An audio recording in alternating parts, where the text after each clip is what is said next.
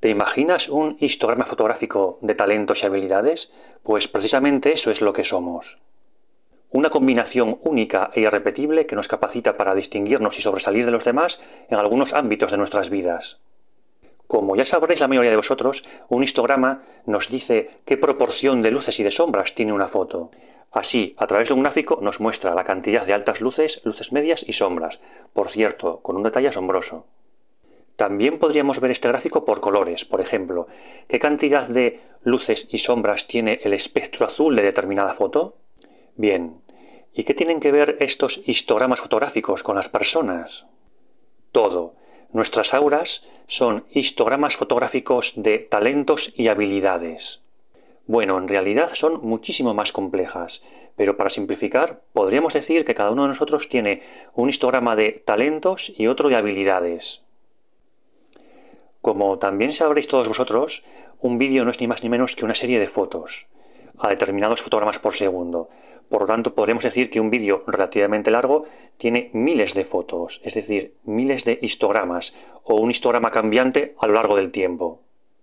Bien, pues ese vídeo es como si fuera la película de nuestra vida.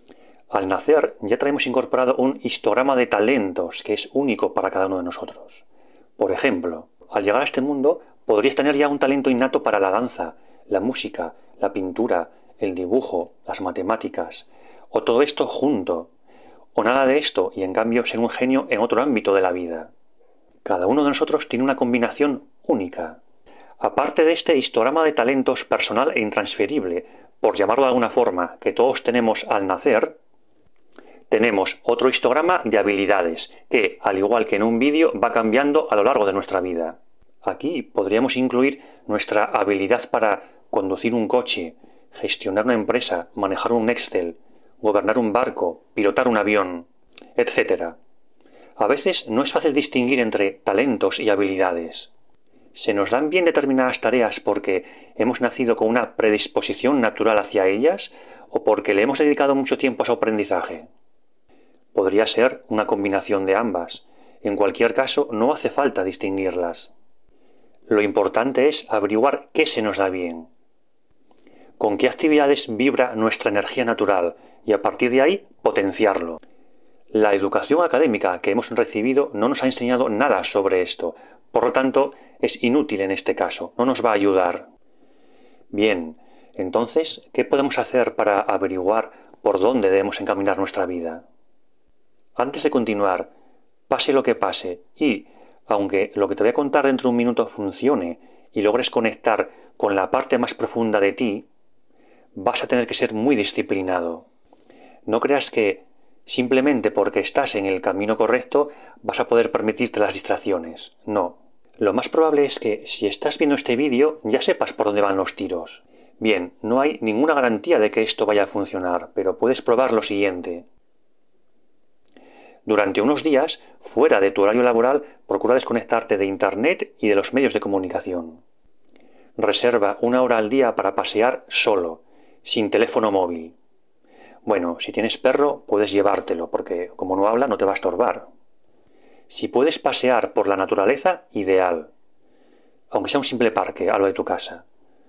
Si no puedes, no importa. De todas formas, resérvate una hora para caminar solo todos los días.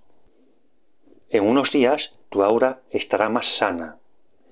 Búscate un sitio tranquilo y hazte las preguntas mágicas. ¿Qué trabajo es el ideal para mí? ¿Qué pasos puedo dar para facilitar su llegada?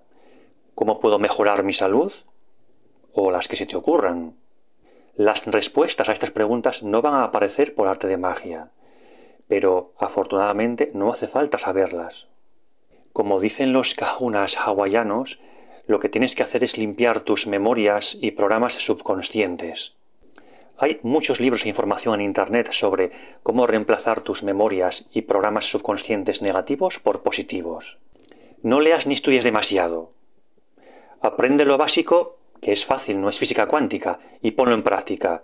Lo importante es lo que hayas aprendido, ponerlo en práctica.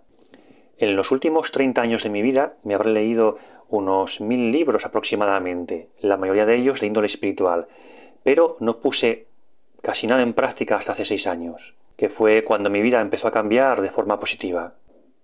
La clave es tener la disciplina para poner en práctica lo aprendido.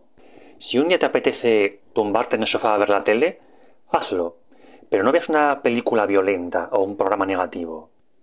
Elige un documental que te motive.